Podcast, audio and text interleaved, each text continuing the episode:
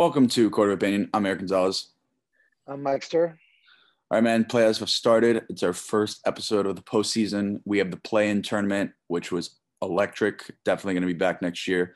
Six man of the year was announced. Talk about the playoffs so far, and everyone's favorite segment. What's the verdict? You will ask me a series of questions and ask whether the party is guilty or innocent. Let's get started. Play-in tournaments. Warriors lose to the Lakers. Then, surprisingly, get bounced by the Grizzlies. The Wizards sneak into the playoffs. They lose to the Celtics, but knock off the Pacers. Let's talk about the Warriors and uh, them getting bounced by the Grizzlies, and then we can get into the Wizards. What do you think of uh, Steph Curry being sent off? Um, honestly, I, I, feel really bad for him. Um, he obviously did everything that he could in that game against the Lakers. If you saw that game, he was just hitting impossible shot after impossible shot you could see that at some points he had four and five defenders all having their eye on him, trying to deny the ball and trying to deny him space. And somehow he'd still create something out of nothing and knock it down. He went for 37 points that game on six for nine from three point range. And unfortunately, he came up just short. Um, LeBron threw up a Hail Mary.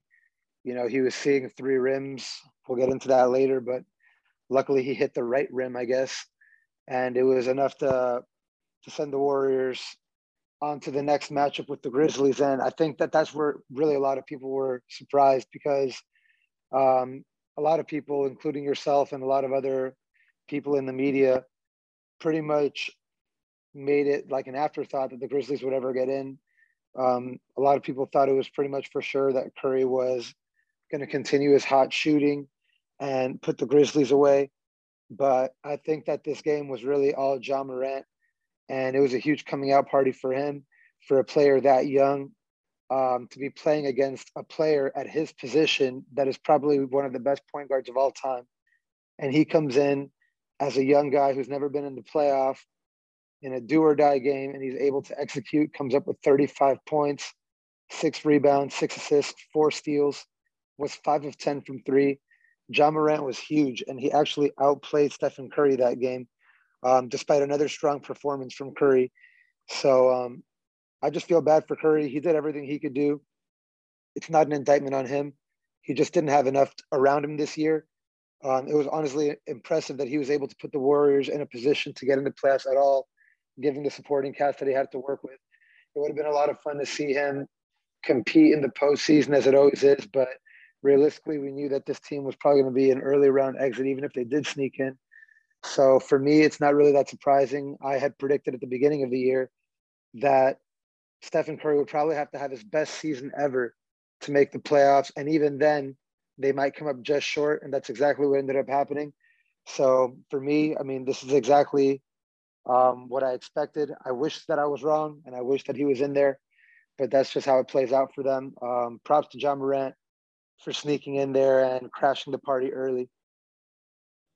Yeah, and we'll talk about this later, but people then go, all right, well, Memphis isn't playoff tested. Ja Morant isn't playoff tested. That was a nice game, but they're not going to beat the Jazz at all. And then they go in and take game one. So it is a coming out party for him. I think it's also a coming out party for Dillon Brooks, who has also been electric uh, for pretty much the whole season, but really to close the season. He's been on fire.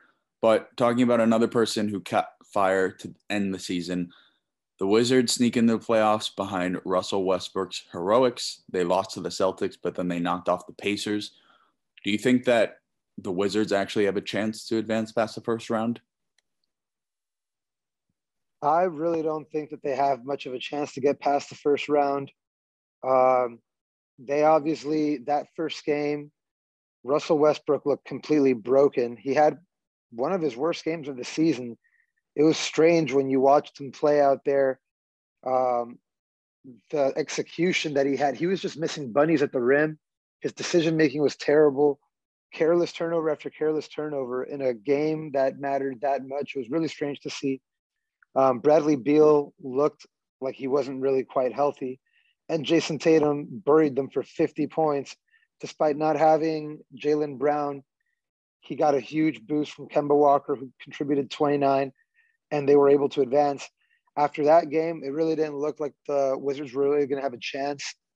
And somehow, some way, they end up putting together a great performance against the Pacers and bouncing them. That's actually something that I was not expecting. I thought the Pacers had better depth and were an overall better team, top to bottom, than the Wizards were. I was actually pretty surprised to see a bounce back game of that nature. You would think that after the performance they had, they would have just given up. But the difference is at this point, they're playing an opponent that, unfortunately for them, is just a lot more talented from top to bottom in the 76ers.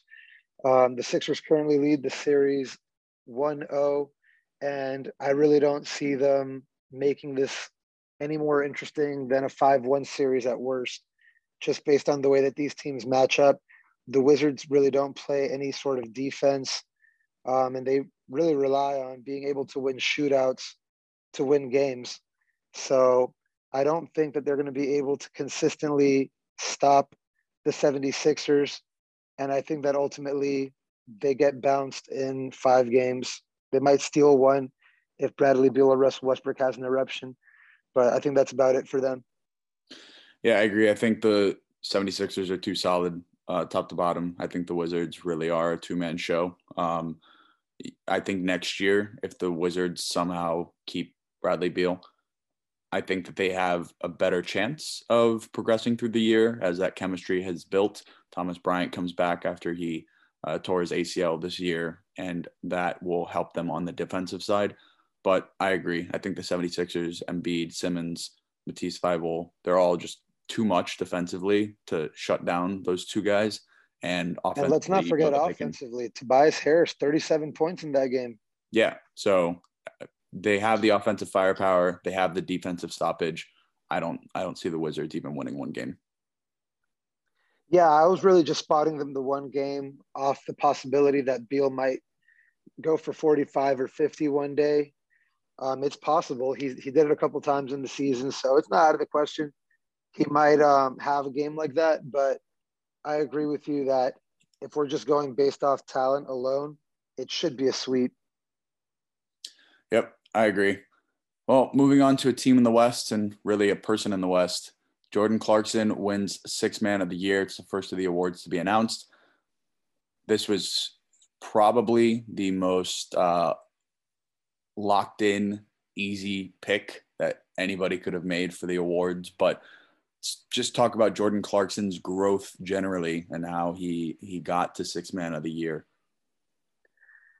Yeah, I thought um, I saw him say something about it recently, but he says that getting the rare opportunity to play alongside Kobe Bryant and then also LeBron James give him the opportunity to study the habits of two of the greats and what it takes to be able to succeed and play at a high level.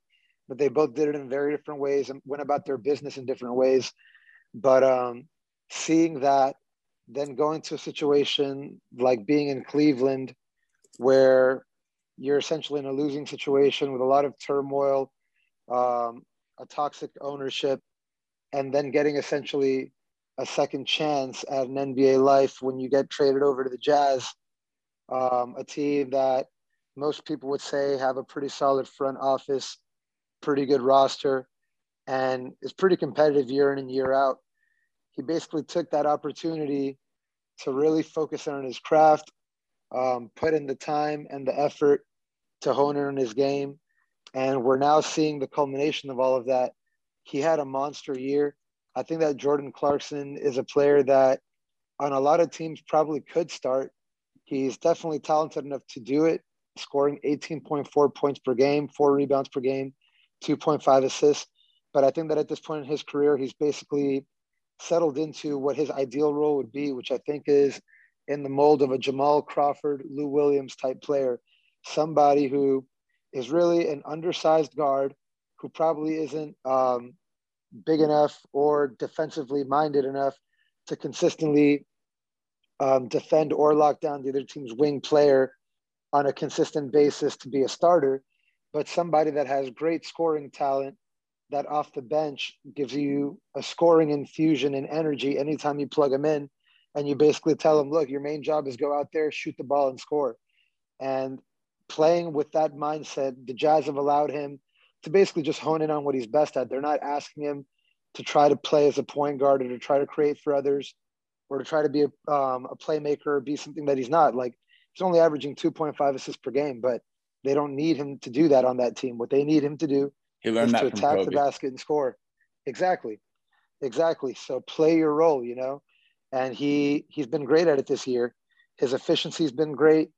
And I don't know that the Jazz would be the number one seed without him because because of him, when Donovan Mitchell sits, the drop off in scoring isn't as noticeable as in years past when Mitchell sits and then the Jazz are like, okay, how do we get offense?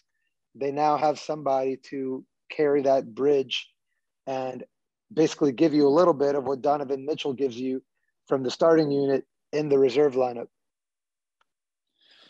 Yeah, I agree. And it's, I think it's been interesting to see these teams over the years that have had, like the Clippers had two guys who were six man of the year finalists. The Jazz had it this year with two guys being six man of the year finalists. It, it just shows like how deep these teams are and how much of a team sport basketball really can be when it's played the right way. Yeah, I agree. Yeah, speaking of which, the Jazz right now losing their series. Donovan Mitchell did not play the first game of the series. We'll get into that later. But are you surprised, as you mentioned earlier, the Grizzlies were a team nobody was picking to advance past the Warriors. And here they are again, leading their current series against the number one ranked Jazz. Do you think that they actually have any sort of chance of pulling off this upset? I think we will know more uh, tomorrow night if the Grizzlies, even if they lose that game, if they're close the whole game, then they're going to give the Jazz more problems than I think people expected. The biggest surprises for me have been the Grizzlies. Um, also, Portland, it's kind of a surprise, but not really. I mean, you knew that it, Dame was going to go off. So I think they probably have the best chance of an upset as well over in the West. Um, on the the East side, I think that it's surprisingly unsurprising that the Knicks didn't beat the Hawks, and then the Knicks have a chance to get uh, booted pretty quickly here. Um, but the biggest surprise to me in the East is uh, looking at the Miami Heat. They were in close contention the first game. They got battered, absolutely destroyed last night, the entire game. Um, and it just seems, even in the first game, Jimmy Butler and Bam were not really impactful whatsoever, uh, with the exception of Jimmy hitting that shot to send them to overtime. And then yesterday, I, I don't know if you could say anybody on that team was impactful. Um, so overall, that's probably been the biggest surprise. The rest of the playoffs have been, I think, squarely where people expected them to be. Yeah, honestly, it's been really shocking to see what's been going on with the Heat because if you look at it, the only difference in reality from this year to last year was that the Heat replaced Jae Crowder with Trevor Ariza in their starting lineup in the bubble or in the playoffs, and the Milwaukee Bucks integrated Jrue Holiday. Does that really amount to this wide of a difference? I mean, it's just incredible to me how Bam Adebayo and Jimmy Butler, the two all stars of this team, are seemingly the least two productive players through two games. And these are guys that are always talking a big game about how they're locked in, about how they have to lead by example, all this, all that. I mean, the first game, the Heat should have had that game. They've got to be kicking themselves for not winning that game. They get 24 points from Duncan Robinson on seven of 13 shooting from three. They get 25 points from Dragic, who looked like he was back in Phoenix, hitting five of 10 from three, 10 of 17 shooting. And they only lose by two points. They waste that game because Bam Adebayo comes up with nine points on four of 15 shooting, and Jimmy Butler goes, I mean, this is hard to, to imagine, but four for 22, four for 22 shooting. I mean, it's really hard to win when your two stars combined are eight for 32. I mean, this is this is ridiculous. The following game, is even worse. Bam Adebayo improves his scoring, but his plus minus is overall worse. If you saw that game, you didn't really notice or feel him out there. It seems like for whatever reason, all the confidence and all the talk that we had about his mid-range game throughout the regular season is now out the window because he seems to have no confidence in that aspect of his game. Um, I think that at this point, the Bucks realize that, I mean, Bam Adebayo, his his greatest strength is that he's very quick and is a great ball handler for a player of his size. So what they're doing is they're just sitting their front court back in the paint and they're giving him a ton of padding and saying, look, we're going to wait for you here in the paint. We're not going to give you the opportunity to beat us off the dribble. We're going to give you that jump shot. We're going to give it to you. And he's not taking it. He's catching it with a bunch of room around him to pop an easy 12 or 15 footer, but he's not even looking at the rim. It's like he doesn't even want to be in that moment. He doesn't he doesn't want the pressure of taking that shot. So he's not creating at the free throw line and he's also not taking the open jump shots they're giving him. And Jimmy Butler seemingly can't hit even wide open shots at the rim. It's honestly really un- unexplainable. I guess Jimmy Butler said it best. The positive right now for the Heat is that they really, uh, I mean, they couldn't have played any worse. That first game, they got a great lift from their bench and only lost by two. So they have that to look back on to say, hey, look, when we play with some effort, we could potentially beat this team. Our stars played awful and we were within two that second game, that was the worst game they might have played all year. So um, I guess that's the silver lining for them. The Nuggets did come back from two consecutive 0-2 deficits in last year's playoffs, but this is not the bubble, and we're going to have to see a lot more from the Heat's best players if they're going to get out of that hole. Yeah, and you also would need to see a um like the Heat can't play two close games at home because if they play two close games at home, they're just going to get destroyed once they go back to Milwaukee. They need to have a definitive victory where the Bucks are fouling for the last minute to try to come back and just cannot. Um, but overall, I the Bucks game plan is just let the Heat shoot and let the Heat miss. So the shooters have to be on, but the only way for them to get more spacing inside is you have to have guys like Jimmy, Bam, and Spo needs to coach us up to have cutters into the lane. If it's baseline cuts, backdoor cuts, throw a guy with a pick and roll, off ball screens. Like there needs to be a more creative game plan than just let's fall into whatever trap the Bucks are setting for us and launch it from everywhere on the court. Because if your shooters aren't on, then they're not on. So right it it needs to be definitely more of a, a, creative game plan overall. And then on defense, they need to be playing more effectively. The Bucks were shooting lights out last night, so I think they that, did an effective job of playing defense the first game. So they do have the ability to defend exactly. them. So it's it's not for lack of ability to defend them, but they have to execute the game plan. And the other thing, I thought it was funny what you mentioned the Bucks scheme that they're using right now of letting the Heat shoot and essentially saying, "Hey, we're going to pack the paint and let you shoot," is basically a page right out of the Heat's book. Yeah. That is the game plan the Heat executed on the Bucks the previous year, where yeah, they basically they said, the "Hey, Bucks and the Celtics." Right. Exactly. It's literally a page right out of the Heat's book. The Heat literally can't fall victim to their own defensive game plan. The Heat know that their game plan is to take away the opposing team's favorite thing, which is attacking the paint from the Bucks, um, denying penetration, and allowing their shooters to shoot. That's exactly what the Bucks are doing to the Heat. The Heat need to counter by forcing their way into the paint. I don't know why the Heat haven't yet. Instead of always using Bam as a moving block of just using him to constantly set up screens, Bam, set a screen, set a screen, set a screen. Why aren't we having Bam as the as the ball handler in pick and roll.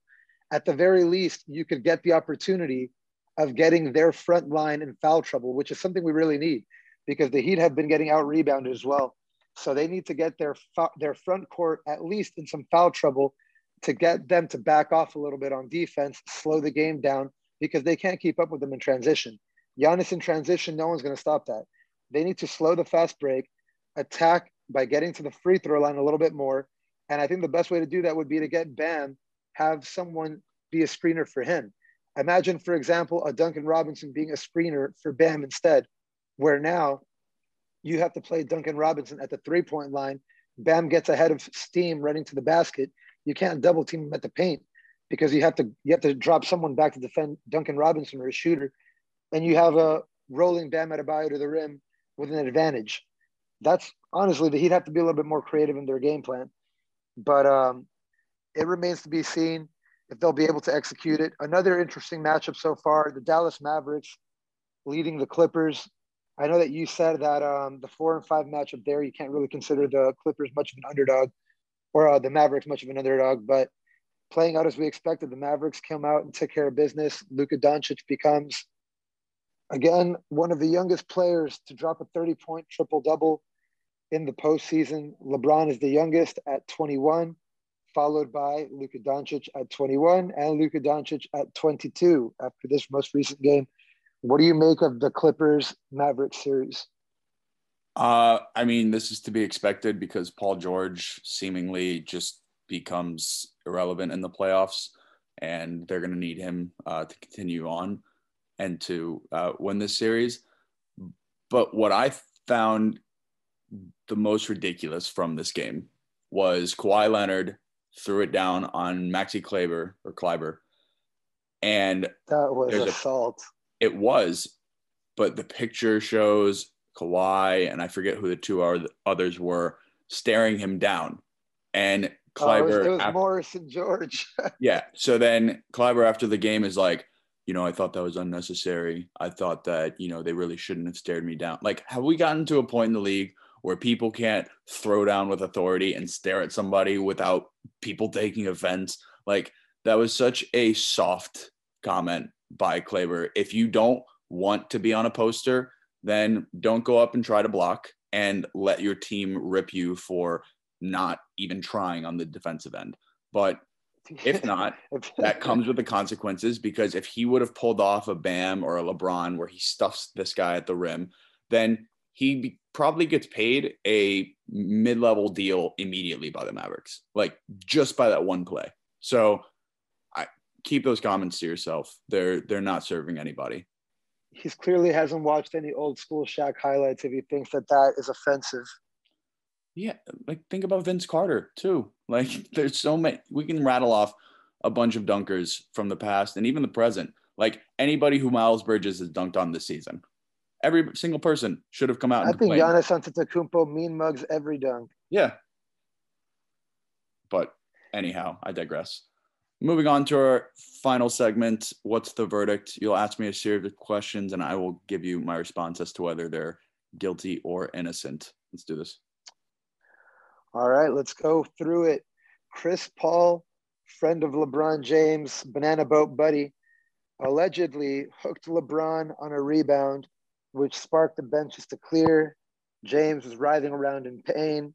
On video replay, it did appear like Chris Paul maybe did rope his arm up. Was this just a common incidental foul, or is Chris Paul guilty of trying to make a dirty play on LeBron? Like maybe he's guilty, but with the theatrics that LeBron has been giving as of late, it's hard to say that I think Chris Paul is like six three, that a six three six foot one seventy.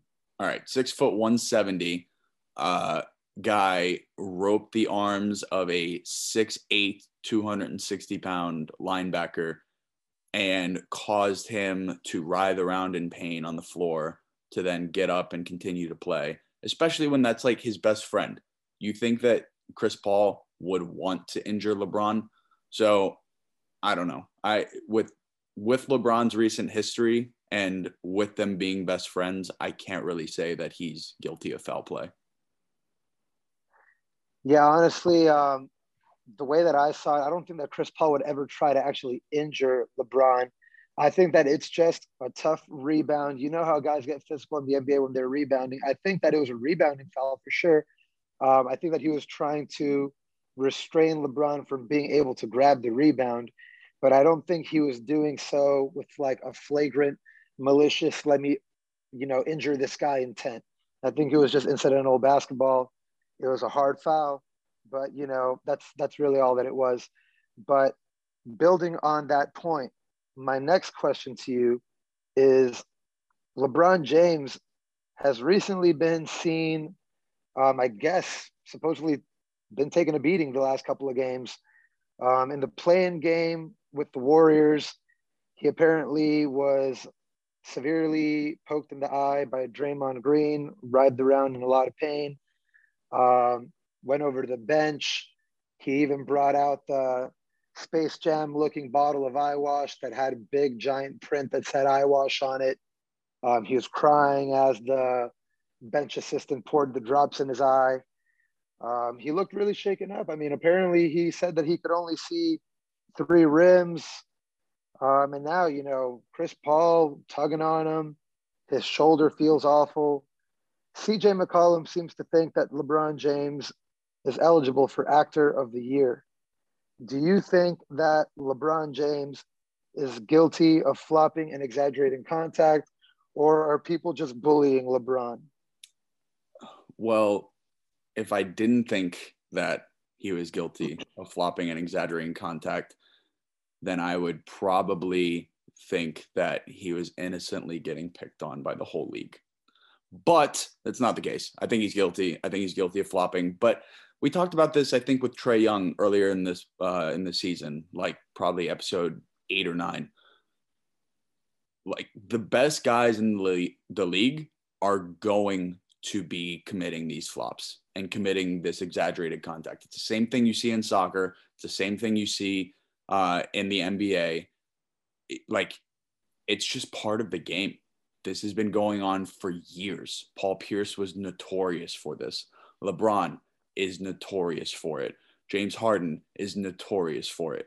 And so I it's a crappy part of the game, but it's a part of the game nonetheless. And I think as long as the calls are getting called and they're having this sort of positive reinforcement to the players who are trying to get those calls, then they're going to keep doing it. If LeBron has to get hammered in order for him to get called for a foul, then he's not going to have those little flopping moments and those ticky tack moments. But when somebody swipes at him with their elbow, he goes down and points to his el- his chin after getting quote unquote elbowed. Then he gets the call. He's going to do that every time. So yeah, he's guilty of flopping and exaggerating contact, but until the league changes their policies for the refs, he's not going to change. Well, while we're on the topic, it seems the flopping didn't end up panning out against the Phoenix Suns in their first game, as the Suns do lead the series 1 0. Anthony Davis shows up with a stinker of a game, 5 of 16 shooting, 13 points with the worst plus minus on the whole team of negative 18. Later comes out and says that he has nothing to prove to anyone. Would you say that Anthony Davis is guilty of being defensive? Yes, but I think that he's learning that from LeBron. Honestly, you didn't really hear AD saying those sort of things when he was in New Orleans. You didn't hear him saying, I don't have anything to prove because he did have something to prove. He needed to prove that he could win and he needed to prove that he could win a championship. Now that he's done that, and LeBron went on his whole tirade last season when they won of you got to put respect on my name, you got to put respect on Jeanie's name, you got to put respect on Rob Pelinka's name, you got to put respect on AD's name. Now I feel like AD kind of has that I've already won a championship. What else do you need me to prove?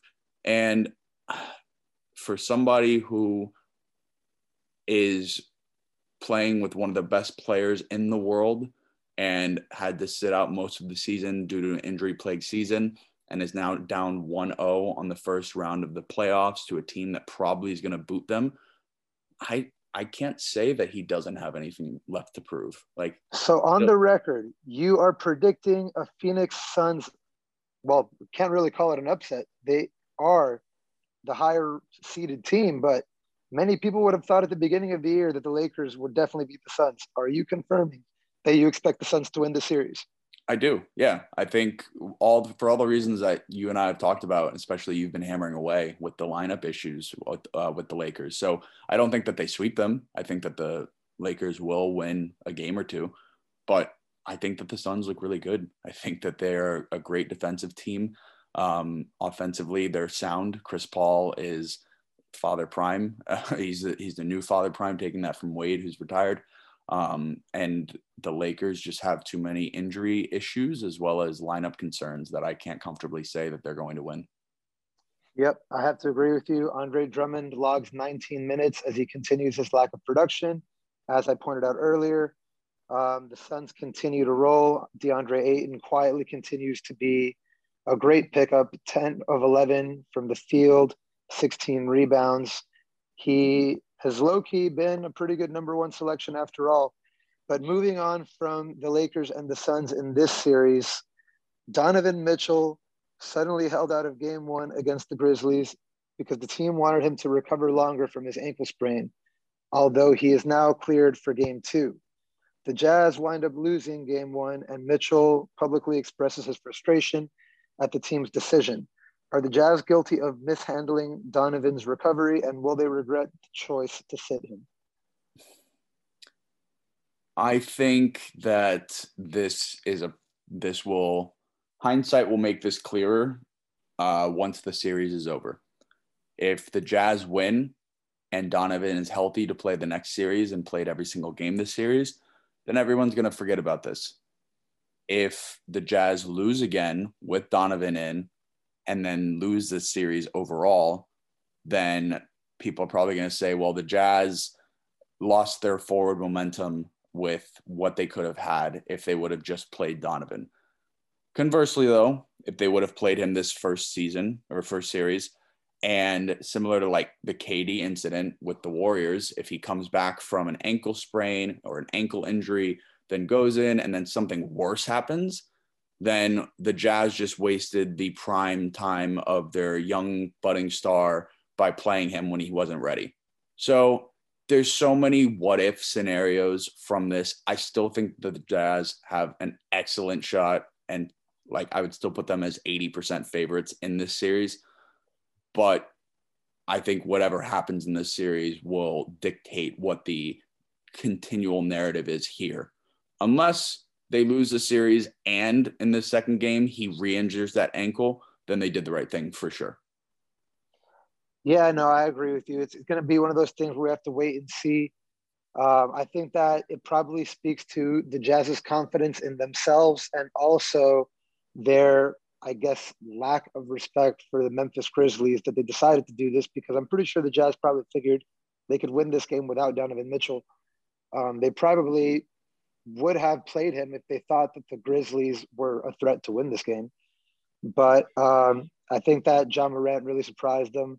Derrick Brooks really surprised them. They, the Jazz end up losing by three. It's not like they lost by a ton. They realistically might have won the game, and they would have looked like geniuses for resting Mitchell an extra game and pulling off the win at the same time. So the way I look at it, they were only four points away from looking like geniuses. Um, it'll have to be one of those situations where we see who wins the series. I am like you. I still expect the Jazz to come out winning this one in the end, and um, I think that Donovan Mitchell coming back will give us a better indicator of how these teams actually stack up when we see what the score is with the Jazz at full strength.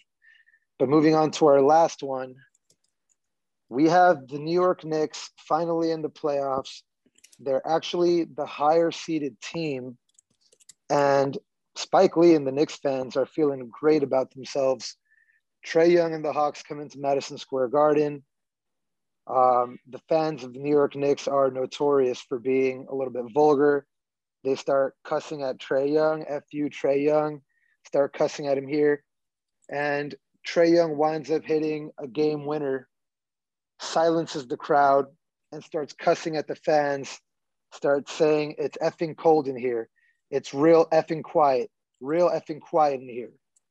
Um, he breaks the hearts of many Knicks fans who have been waiting a long time to see a Knicks victory in the playoffs. I can't remember the last time it happened because I'm pretty sure the last time that they were in the playoffs with Carmelo, um, they didn't win any games. They were always just an early exit in the first. But what do you think? Is Trae Young guilty of being cruel? He just won't let the Knicks have their moment. Boo hoo. I mean, the guy came out and said if he needs to be the next villain of Madison Square Garden, he will happily embrace that role. So I think that the the Migos are responsible for his reaction completely because ice trade the game, ice trade the game. So that's why he's saying it's cold in here because ice trade the game.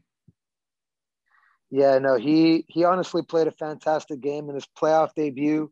Comes out, goes for 32 points, 10 assists, shoots 11 of 23, and they pull out the narrow win against the New York Knicks.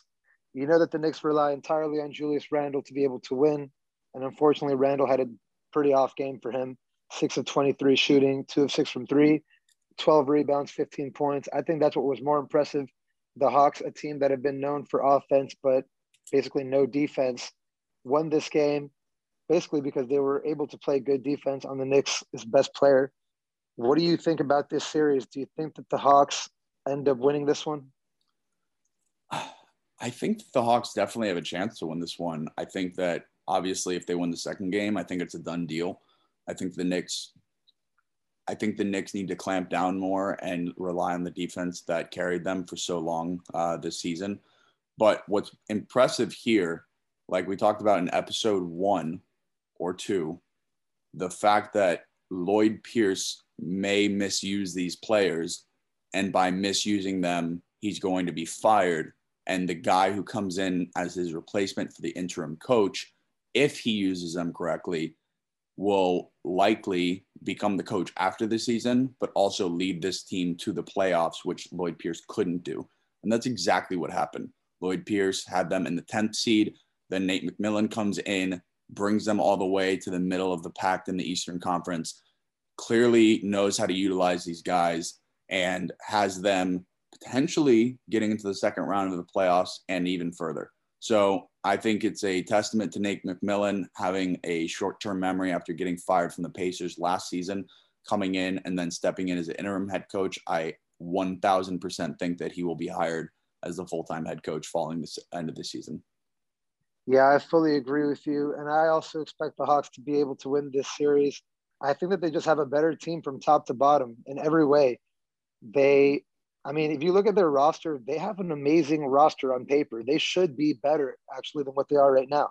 If they started out the year playing the way that they ended, they could probably be a top three seed in the East.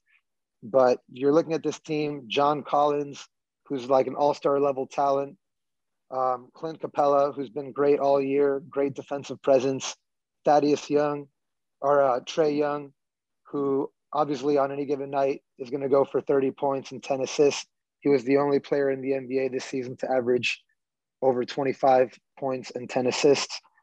Bogdanovic gives them great spacing and shooting, which is honestly kind of unfair next to Trae Young to have another 40 plus percent three point shooter on catch. And then you have Danilo Gallinari coming off the bench, Tony Snell, who's been fantastic all year long, Lou Williams, and another three point sniper in Kevin Huerter. So they might honestly have the most shooting depth in the whole league. So um, I definitely expect them to pull it off. And I agree with you. I think that Nate McMillan has earned himself a new contract at the end of this year. But um, yep, that's all we have for you today. Thank you for tuning in. We'll keep you posted as the playoffs go on. Tune in for all the latest matchups, analysis, and predictions. Follow us on Twitter and listen to us on Apple Music Spotify. Um, reach out to us, send in your opinions. We're going to be doing a segment of the deposition soon, and we'd love to have one of our fans featured. I'm Mike Stir. I'm Eric Gonzalez. Court is adjourned.